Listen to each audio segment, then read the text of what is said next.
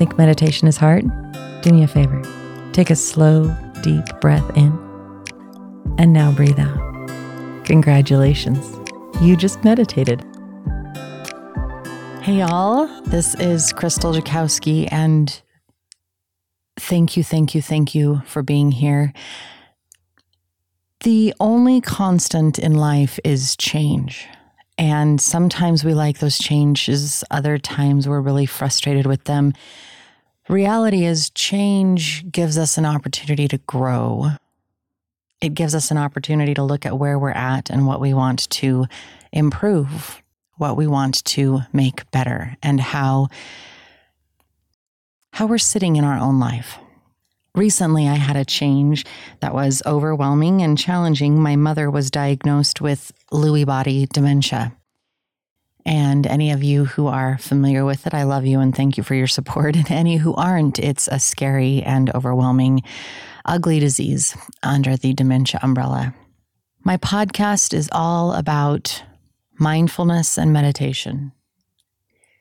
And I've decided to start within Breathe In, Breathe Out a series that is on mindful caregiving because of my own experience and how I'm learning and growing. So I welcome you to the next episode of Mindful Caregiving. Hello, and welcome back to Breathe In, Breathe Out. I'm Krystal Jakosky, and I'm your host. And um, as always, I'm really delighted that you're here. I'm grateful that you're here. I am I am grateful for podcasting and the opportunity that it gives me. I've been going through some personal issues, personal challenges, trying to um, just wrap my arms around uh, life and the ups and downs that seem to come. Uh, not too long ago, I let you guys know that uh, my mom had received a diagnosis that meant that I would become a caregiver and that life would change. And this has really it threw me for a loop and I did not expect it to be so overwhelming. I've kind of been dealing with working and taking care of her for the last 5 years. Gradually a little bit more and a little bit more and a little bit more. But I hadn't acknowledged or verbally embraced the idea of a caregiver, being her caregiver. Because in my brain, a caregiver was like assisted living and um, uh, home health people, uh, nursing homes, adult daycare centers, that kind of thing. Like my brain had caregiver as someone who changed diapers and cooked and really helped with the day to day life of somebody else. And I did not believe that I was a quote unquote caregiver. And knowing that things were going to change, I signed up for a class and it was called Savvy Caregiver. And the teacher was unbelievably fantastic. I highly recommend it for anyone who is dealing with aging people.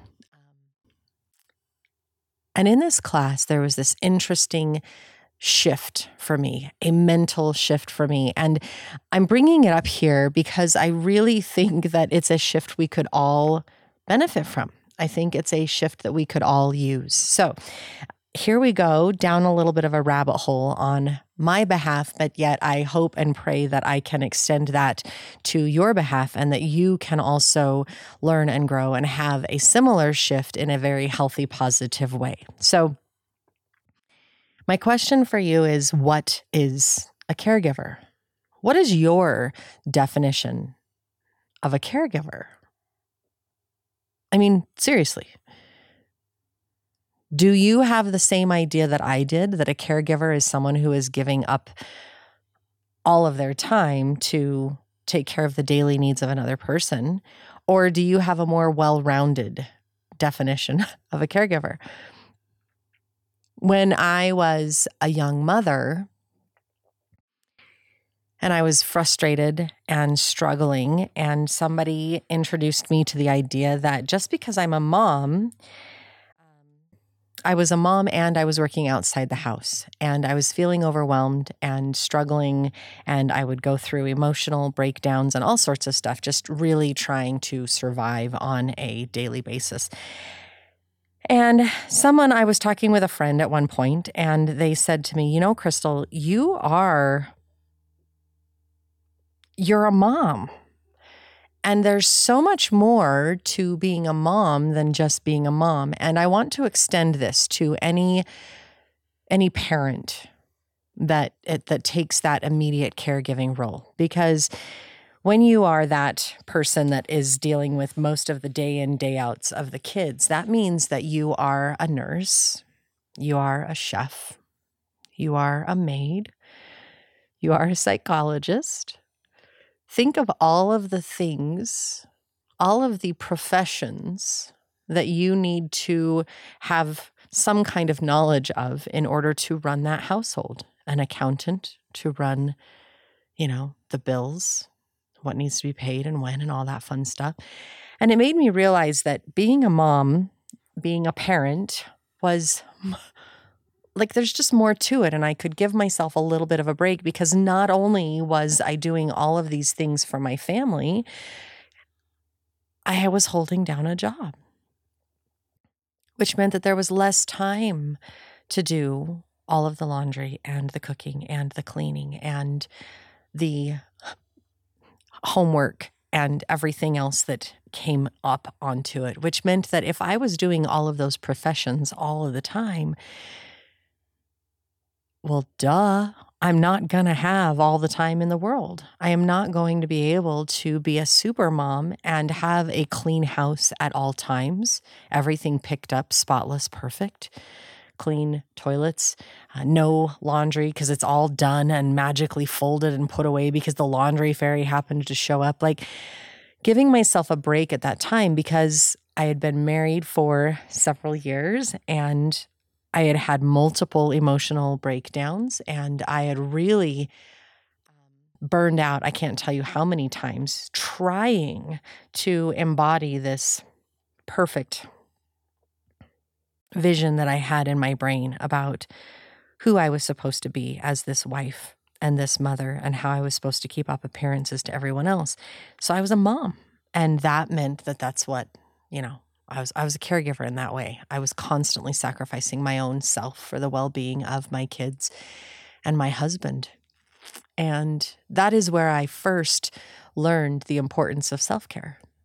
When I finally stood up and said, I can't do this marriage anymore, and I need to change some things because, quite frankly, it's running me into the ground and I need more support that I'm getting. Uh, when I finally put myself first, it was really a little bit traumatizing to both myself and my family because they were not used to me choosing to put myself first. And yet it was a requirement because I was my health I was not doing well mentally, physically, emotionally. I was I was crashing on so many levels and it was this constant up and down, right? So I learned then that I needed to be a care that a self a caregiver of myself, meaning that I needed to take care of me. And that is where I came up with my definition of self-care, which is a conscious and intentional act aimed towards taking care of your own needs. So I felt like I had really learned this lesson, the importance of self-care. And I've done a really good job. And I have taught a lot of people all about self care and how to put themselves higher on their priority list. And I've helped people change their own lives because they've realized that, holy crap, I'm actually worth it. I'm a finite resource. And if I use all my resource up, then what's left? There's nothing left. I can't drive. I can't make lunch. I can't function because I am so ground into the ground you're right, self care is important. So I thought that I had learned this lesson. And I've told you guys that I believe that we have to live it if we're going to teach it. And I lived it, so I teach it. But then this caregiver thing came around. Being the caregiver to my mom, damn, I kept denying, I am not a caregiver. I'm not a caregiver. I'm not a caregiver until this class.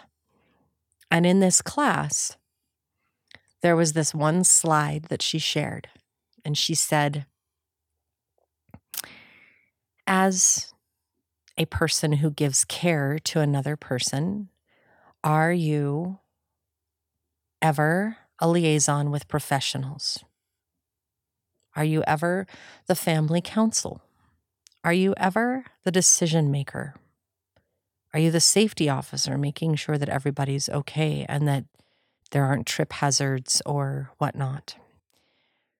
Are you the behavior manager making sure that they don't act inappropriately in public and whatnot or towards yourself?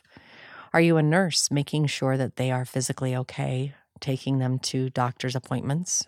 Are you the one who makes sure that they get those doctor's appointments? Are you a handyman? Are you a diplomat? Social director? Are you over their finances? Do you cook for them at all? Are you a maid or a laundress in any way, shape, or form? Are you a guardian? When I looked at this list, it was a gut punch for me in that moment because I realized that all but three or four of them are professions that I have employed on behalf of my mom over the last five years. And knowing what I'm facing and what will happen on the progression of this disease. She will not get better. It is a guarantee that she will only continue to decline, which means I will be even more of a caregiver. And guess what? If I don't increase my self care, then being a caregiver for this other person means that they suffer. If I'm tired and exhausted and emotional, I am not as able to be the family counselor. I am not as able to be a handyman or a chef on her behalf. Literally, in this, I am learning on a grassroots level if I do not increase my self care then the person that needs me the most suffers. So what's the definition of a self of a caregiver? You can look all over the internet and you're going to find a ton of different um, answers to this question. But the APA Dictionary of Psychology, the American Psychologists Association Dictionary states a caregiver is a person who attends to the needs of and provides assistance to someone else who is not fully independent, such as an infant or a sick adult or a friend. A person who does the majority of the work is called the primary caregiver. So there is a caregiver, there is a primary caregiver, someone who attends to the needs of and provides assistance to someone who is not fully independent. That means that when you are helping a friend by doing some laundry or taking some food in, you are a caregiver. You are caring for someone who is not fully independent because they themselves need to give themselves some self care. They're not fully independent. That means when you run an errand on behalf of someone else. That means when you're taking care of the kids that means any parent that is attending to the needs of a child is a caregiver. And if you're a caregiver, that means that you are giving out all the time on some level. You're concerned about their well being. They're on your mind. I wonder if they're okay. Do they need anything? Oh, that noise lets me know that they need some help. I got to go help. Whether it's in your personal life, in your family life, in your work life, in whatever it is, if you are attending to somebody else's needs, because in that moment, they are not fully independent, you are a caregiver. and their care suffers if you do not take care of yourself first. If you are not 100%, if your cup is not completely full, if you are not solidly confident and whole in your mental, physical, emotional, spiritual self, you have not got the additional need to give out to someone else. It just doesn't work. Sure, you can pour out, but if there's not very much in your cup in the first place, you're just going to drain yourself. And where does that leave you? When you don't have anything left to give. Now, people have talked about this forever and ever. And there's the, the, the, the example of the water of pitcher and you can't put more water into somebody's cup. You can't water the plant. You can't this and that. It's been said time and time again. And for some reason in this moment there is this shift in my brain. Because I thought caregiver was meant it was medical. It was only in the medical aspect of things that a caregiver is someone who needs to take care of themselves more. And that's not to say that I don't need self care because I absolutely need self care in a day to day basis because we're constantly living life and we're doing and functioning, right? So we have to balance out the have tos and the want tos. We have to find things that bring us joy so that we can be uh, living a better life, living the life that we truly want to live. And yet, in my brain, when I had this switch and this understanding that every single one of us is a caretaker, a caregiver in some way, shape, or form, in my definition of a caregiver before, my heart went out to the people who gave. My heart went out to all of those medical professionals that that could deal with these patients and these clients. My heart went out to the death doulas, to the nurses, to the CNAs, everyone who has so much extra compassion for the people here in this in this life. And I was like, wow, that that is an amazing person. That is they keep giving. It wasn't that I necessarily had them on a pedestal, but it was absolutely like they deserve more compassion and self care. And I really hope that they're giving that to themselves. I wonder how much how many of us do this. I wonder how many of us look at someone else and say, "Wow, they give a lot." And we ourselves are giving a lot, but we don't give ourselves that latitude.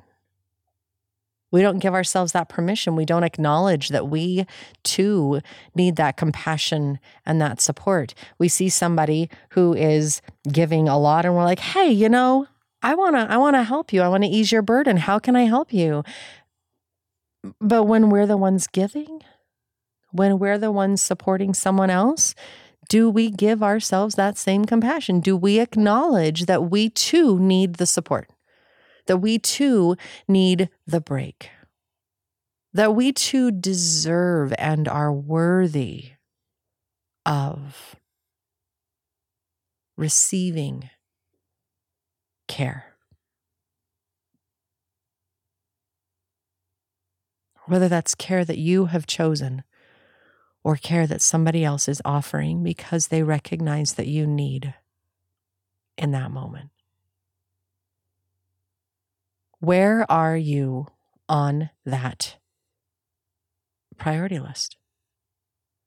And why are you any different than the next person who is also giving and struggling? Why are you not allowed to ask for help? Why are you not allowed to take a nap? Why are you not allowed to crash on the couch and just stare at your phone for an hour because of what you've just been through? Why do you hold yourself to a higher standard than you hold anybody else to? How is that fair? Why do you have to be more? And at what point will that change? At what point will you be kinder to yourself? The, the, the, statement of do unto others as you would have do unto you. This crazy do unto others as you would have done unto you. Well, how are you treating yourself? Because you are showing everybody else how to treat you. You are invalidating your worth. You're invalidating your value. You are invalidating the gift that you are giving to this world by being present and caring and loving and supporting those people that you care for. Why are you any less? And I ask this of you because, in the same aspect, I am asking myself the very same questions.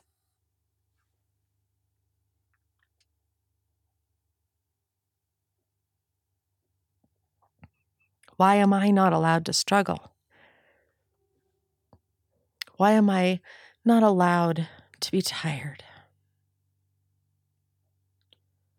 Why am I not allowed to cry?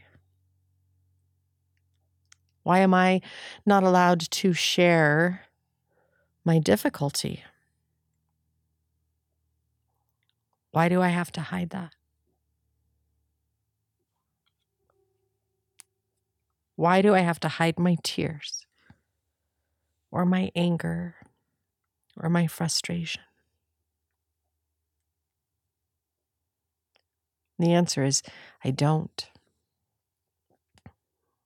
Just like I'm telling you right now, you don't.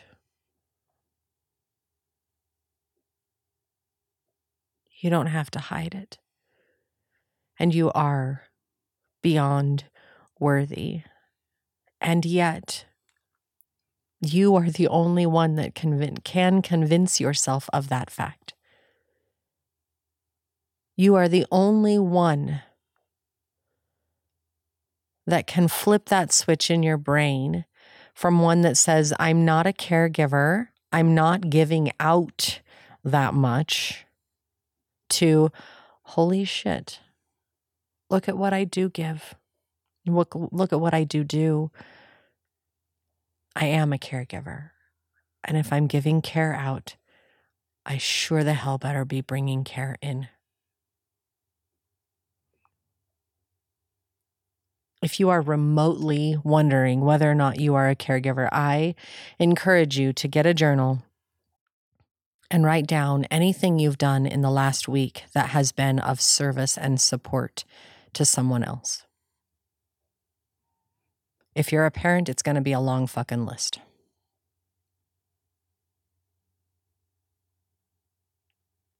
Anyone that has love and compassion for their friends and for others is going to have a long fucking list. And if you are giving that care out, it is beyond paramount. It is beyond important for you to be giving the same to you. I'm working on it. I'm reaching out to friends. I'm letting people know what I'm going through. And I've touched base with a counselor who is specialized in what I will be going through. A counselor who works with caregivers specifically who deal with what I will deal with. I'm seeking that help. I'm seeking that support. And I feel better because seeking that out means that I am giving myself the care and the love and the support that I need. It's a real life thing. It's raw. It's challenging. Some moments I am great. In fact, I made lunch today and I was really proud of myself. because it wasn't just heat and eat. I literally chopped vegetables and boiled pasta and made a cream sauce and had some delicious vegetable pasta for lunch. That's a big deal. I had to pat myself on the back for that because there have been days that I haven't wanted to cook. It's too much effort. I haven't wanted to do the laundry. It's too much effort. Okay. That's all right. I don't have to. I've still got underwear that's clean. I still have other clothes to wear. I don't have to do laundry just yet. I can give myself a little break. I can give myself a little extra love, a little extra support, a little extra boost. And I hope you can do the same. I hope that in sharing my story and letting you know where I'm at and what I'm struggling with a little bit helps to give you permission, helps you realize that you're not alone and that it's okay. If that lady over there who happens to be a life coach and teaches people how to own their shit and is someone that people look up to is struggling and having a human time and needs added self-care well then by george it's fine for you to do the same thing i really thank you for listening i thank you for coming along on my journey and i really hope that you have the same kind of mental shift that i did. That in acknowledging the care, acknowledging the efforts that go out, that are symbolically that water being poured out of a pitcher, needs to be replaced, needs to be filled back up so that you can function with day to day life. I wish you the best I send you hope. I send you love. I send you support. I send you encouragement. And I truly, sincerely pray that you dive in and find any of the support that you need, whether that be professional or just a little personal boost. And in the meantime, while I'm sending you out all that love and joy, I'm going to thank you for yours as well. I might go take a bath and eat some ice cream. And, you know, I'll see you again here next week on Breathe In, Breathe Out.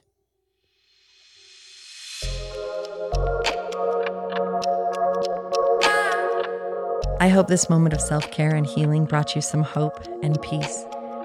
I'm Krystal Jakosky on Instagram, Facebook, and YouTube, and I hope you check us out and follow along for more content coming soon. I look forward to being with you again here on Breathe In, Breathe Out. Until next time, take care.